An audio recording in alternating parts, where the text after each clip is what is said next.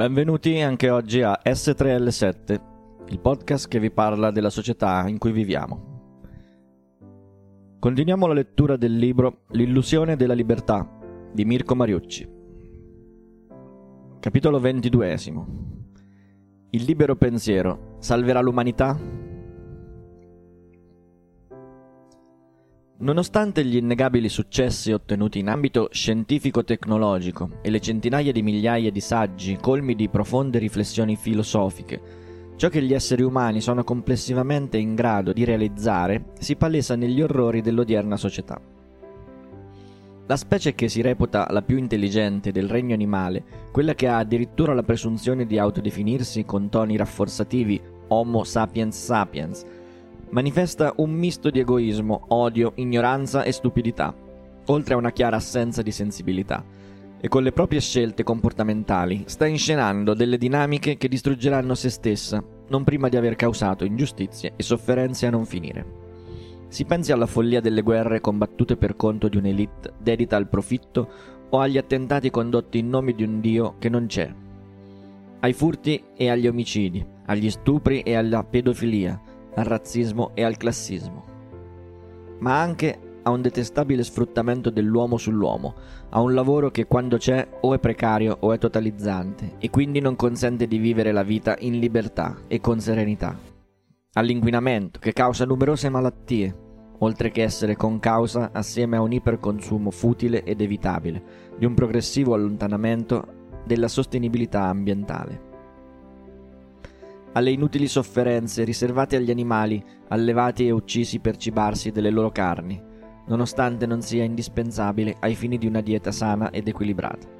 Per non parlare dell'avidità e dell'egoismo, in un mondo dove una minoranza ha accumulato così tanto in eccesso da non saper neanche cosa farsene della propria ricchezza, mentre migliaia di persone ogni giorno soffrono e muoiono per cause connesse alla povertà. A giudicare da ciò che accade all'interno della società, la specie umana dimostra di avere tutte le caratteristiche tranne quelle che dovrebbe possedere una vera comunità di esseri umani. Eppure, ciascun individuo racchiude in sé un potenziale sterminato, che però per qualche motivo rimane inespresso. Amore, empatia, altruismo, generosità, curiosità e creatività, ma anche elevate capacità fisiche e mentali, sono caratteristiche potenziali di ogni individuo che per manifestarsi richiedono volontà, impegno e costanza, oltre a un adeguato contesto socio-economico-culturale. No, le distorsioni che permeano l'odierna società non sono l'inevitabile conseguenza della vera natura umana, bensì i frutti avvelenati di un ambiente malsano. È vero, sono gli esseri umani che, interagendo, danno luogo alla società, ma al medesimo tempo essi sono anche un suo sottoprodotto. La società plasma il pensiero degli individui per mezzo di quelli che potremmo genericamente chiamare condizionamenti sociali e così riesce a influenzarne le dinamiche. Il comportamento della massa può essere facilmente orchestrato e chi detiene il potere è ben consapevole di questa possibilità. Non a caso, lo Stato ricorre all'istruzione, le religioni all'indottrinamento, i politici alla propaganda e le aziende alla pubblicità Tutte queste realtà adottano strategie che hanno in comune il fatto di suggerire cosa si deve pensare. Influenzando il pensiero con delle apposite informazioni si può riuscire a esercitare il controllo sociale.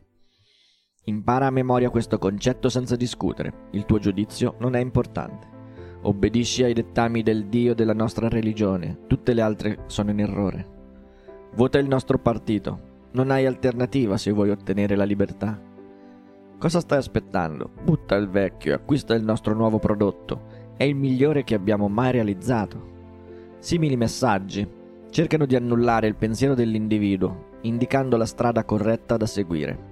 Per quanto ci illudiamo che non sia così, siamo fortemente influenzabili, altrimenti non si spiegherebbero né lo spasmodico interesse dell'elite nell'accaparrarsi il controllo dei mass media, né l'ingente quantitativo di denaro sistematicamente destinato alle campagne propagandistiche e a quelle pubblicitarie.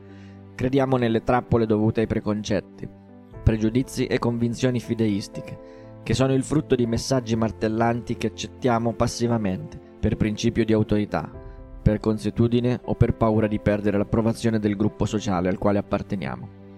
La maggior parte delle persone non ha mai maturato una riflessione originale, ma si è soltanto limitata ad assorbire come una spugna le informazioni diffuse dalla scuola e dai mass media, per farle proprie, senza neanche degnarsi di cercare di stabilirne la veridicità, per poi ripeterle come degli amplificatori in modo da rafforzare la visione dominante, esattamente ciò che è utile al potere. Non viviamo nell'utopia di Platone, nella quale il potere è riposto nelle mani di filosofi appositamente educati per fare il bene dello Stato. Viviamo nel mondo reale, dove il potere non deve essere conquistato ma distrutto, perché chi se ne impossessa lo fa in virtù del fatto di poter ottenere un vantaggio personale, sacrificando la libertà e il benessere del resto della collettività. Una volta assimilato, decostruire l'immaginario che ci è stato inculcato giorno dopo giorno, per tutto il corso della vita, è un compito assai arduo da portare a termine.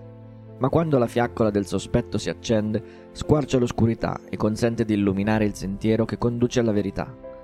Una volta che sia compreso l'arcano, non si potrà più fare a meno di smascherare i mille trucchi, le strategie e le menzogne utilizzate dal potere per esercitare il controllo sociale. Il passo successivo sarà quello di voler salvare gli altri. Il sistema però è autostabilizzante come in una prigione dove gli stessi carcerati si preoccupano di fare in modo che i propri simili non evadano mai. La luce della verità causa un dolore tremendo agli occhi di chi ha sempre vissuto nell'oscurità. Così il tentativo di liberare gli altri diventa un'impresa vana. La verità è considerata una menzogna, perché la menzogna è sempre stata la verità. Colui che ha compreso potrà invitare gli altri a farlo, ma se sceglierà di svelare di colpo l'inganno rischierà di ottenere l'effetto opposto a quello desiderato.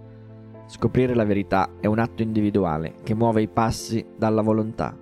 Non si riesce a comprendere alcunché se prima non si è intimamente disposti a voler comprendere la verità. Per spezzare definitivamente questo circolo vizioso autocatalizzante nel quale la follia sociale si tramuta nella follia umana, che a sua volta genera una nuova follia sociale, è evidente che bisogna indurre un cambiamento nella società. Ma è altresì chiaro che per cambiare la società è necessario che avvenga un profondo cambiamento nel pensiero di ogni singolo essere umano, giacché è il pensiero che determina l'azione ed è sempre il pensiero, o meglio il libero pensiero, che è in grado di spezzare i condizionamenti instillati, ricorrendo a false verità che inducono convinzioni errate e dannose. I problemi nascono quando decidiamo di smettere di esercitare il dubbio critico e la logica razionale, o ancora peggio, se non siamo mai stati in grado di esercitarli e ci convinciamo di essere nel giusto, perché riteniamo di essere in possesso della verità, mentre invece così non è. In quel preciso istante, in virtù di mere opinioni che si sono radicate nel profondo come tenaci convinzioni, diveniamo parte attiva della follia sociale e condizioniamo anche le esistenze degli altri, agendo esattamente come vuole l'elite. I condizionamenti influenzano il pensiero, creando convinzioni pericolose che sono accettate acriticamente per fede e le azioni che ne derivano generano le distorsioni dell'odierna società. È così che ci trasformiamo nelle marionette dell'elite, che ci manipola per mezzo di fili invisibili ma assai efficaci. Il paradosso è che tutto ciò accade grazie alla nostra complicità. Ed ecco che invece di contestare e disobbedire, si elige alle regole e al dovere, anche quando sono palesemente ingiuste e cozzano con la nostra felicità e via che si va di corsa a cercarsi un lavoro e quando finalmente si riesce a trovarlo si inizia a compiere quotidianamente delle azioni ripetitive degne dell'esistenza di un nevrotico, senza chiederci il perché, né se tutto ciò sia davvero necessario. Invece di cooperare, si compete, convinti che la miglior strategia per migliorare le nostre condizioni di vita consista nel dover lottare per ottenere un egoistico traguardo, invece di aiutarci a vicenda per raggiungere un fine comune. E già che ci siamo, se possiamo avere più degli altri, perché no? Accumuliamo pure in eccesso, tanto non saremo noi a morire di fame a causa della nostra avidità. E si corre sempre più veloci, sia con le nostre auto che con i consumi, aumentando sempre più l'insostenibilità e l'inquinamento ambientale, causando la nostra malattia e quella dei nostri figli. Ma non faremo attenzione neppure a questo aspetto, Preferiremo invece continuare a inquinare per piangere sui letti degli ospedali innanzi alla sofferenza dei malati terminali, invocando l'intervento miracoloso di un essere metafisico dalla dubbia esistenza di nome Dio. Non abbiamo smarrito solo l'intelligenza, ma anche la nostra umanità. È così che realizziamo una follia sociale, nella quale invece di agire per realizzare il bene di tutti gli esseri viventi, ci impegniamo quotidianamente per trasformare il mondo in una sorta di inferno. C'è una speranza per cercare di fuggire dai devastanti effetti del condizionamento sociale, quella di esercitare il libero pensiero. È già successo e se vogliamo succederà ancora. Il libero pensiero ha dato origine alla scienza e ancora prima alla filosofia nell'antica Grecia. La Chiesa cattolica ha gettato l'umanità nell'oscurità per oltre mille anni, fin quando i lumi della ragione non sono riusciti a delegittimare il potere degli uomini di Dio ma il dio delle religioni monoteistiche si è trasformato nel dio mercato. Oggi viviamo solo la dittatura del regime capitalistico, che si avvale dei ricatti dell'economia e dei mezzi dello Stato, inscenando l'illusione della democrazia e della libertà. I condizionamenti utili al potere ci conducono ancora una volta lontano dalla felicità e dalla nostra umanità. Si sente di nuovo forte il bisogno del libero pensiero per rimettere in discussione lo status quo, con i suoi dogmi, come il mito della crescita, propugnato in un mondo con un ecosistema ridotto sull'orlo del collasso. L'efficienza del libero mercato, millantata nonostante gli sprechi e la disuguaglianza generati dalle sue logiche, il dover aumentare ancora di più il lavoro o creare occupazione diminuendo i diritti e aumentando la flessibilità, nonostante siano già ben evidenti i tratti caratteristici di una moderna forma di schiavitù lavorativa. Il sistema insegue tutto fuorché ciò che consentirebbe di vivere la vita in condizioni di benessere, uguaglianza e libertà. Eppure chi detiene il potere continua a suggerirci di dover proseguire in tutta fretta nella medesima direzione, proprio quella che ha condotto l'umanità all'odierna criticità. È giunto il momento di tornare alla ragione, per rivedere i fini del nostro agire, rimettendo al centro delle riflessioni gli esseri viventi e il raggiungimento della loro felicità. Si tratta di una scelta, così come quella di anteporre a tutto e su tutti la ricerca del profitto, ignorando che non c'è meta più alta e nobile di contribuire al raggiungimento del benessere di ogni essere vivente. A tal fine si dovrà ricorrere allo scetticismo, avvalendosi di dimostrazioni logico-razionali ed evidenze empiriche, per quanto possibile sconfinando nel fertile terreno della filosofia per aprire nuovi orizzonti all'umanità. Un'altra potente medicina da adottare per curare i mali della società è quella di maturare una cultura ampia e generale, che non sia subordinata alle esigenze del mondo del lavoro. Chi studia con impegno, laureandosi con il massimo dei voti, per poi diventare uno schiavo felice al servizio del capitale, dimostra di non aver capito il vero scopo della conoscenza e tantomeno di aver intuito il senso della vita.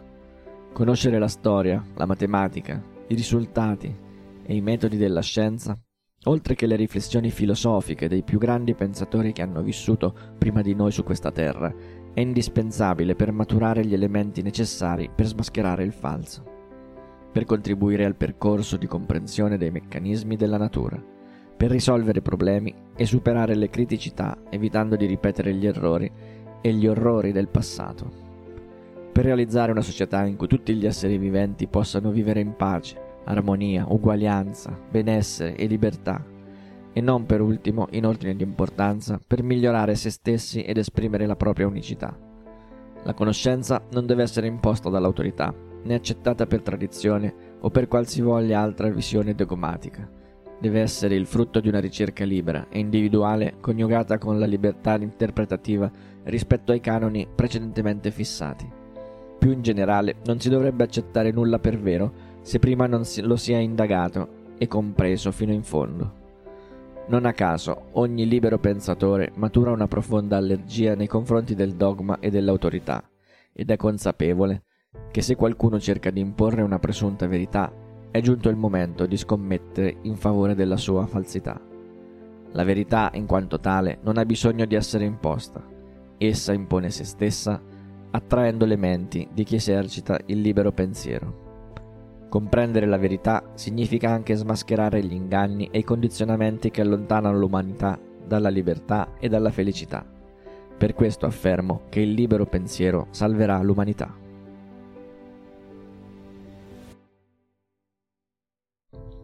Avete ascoltato L'illusione della libertà di Mirko Mariucci, letta da Federico Marcelli. Concludiamo anche per oggi la nostra lettura, la nostra breve lettura di questo capitolo e mm, nel salutarvi vi do appuntamento a domani, sempre su questo podcast S3L7. Ciao!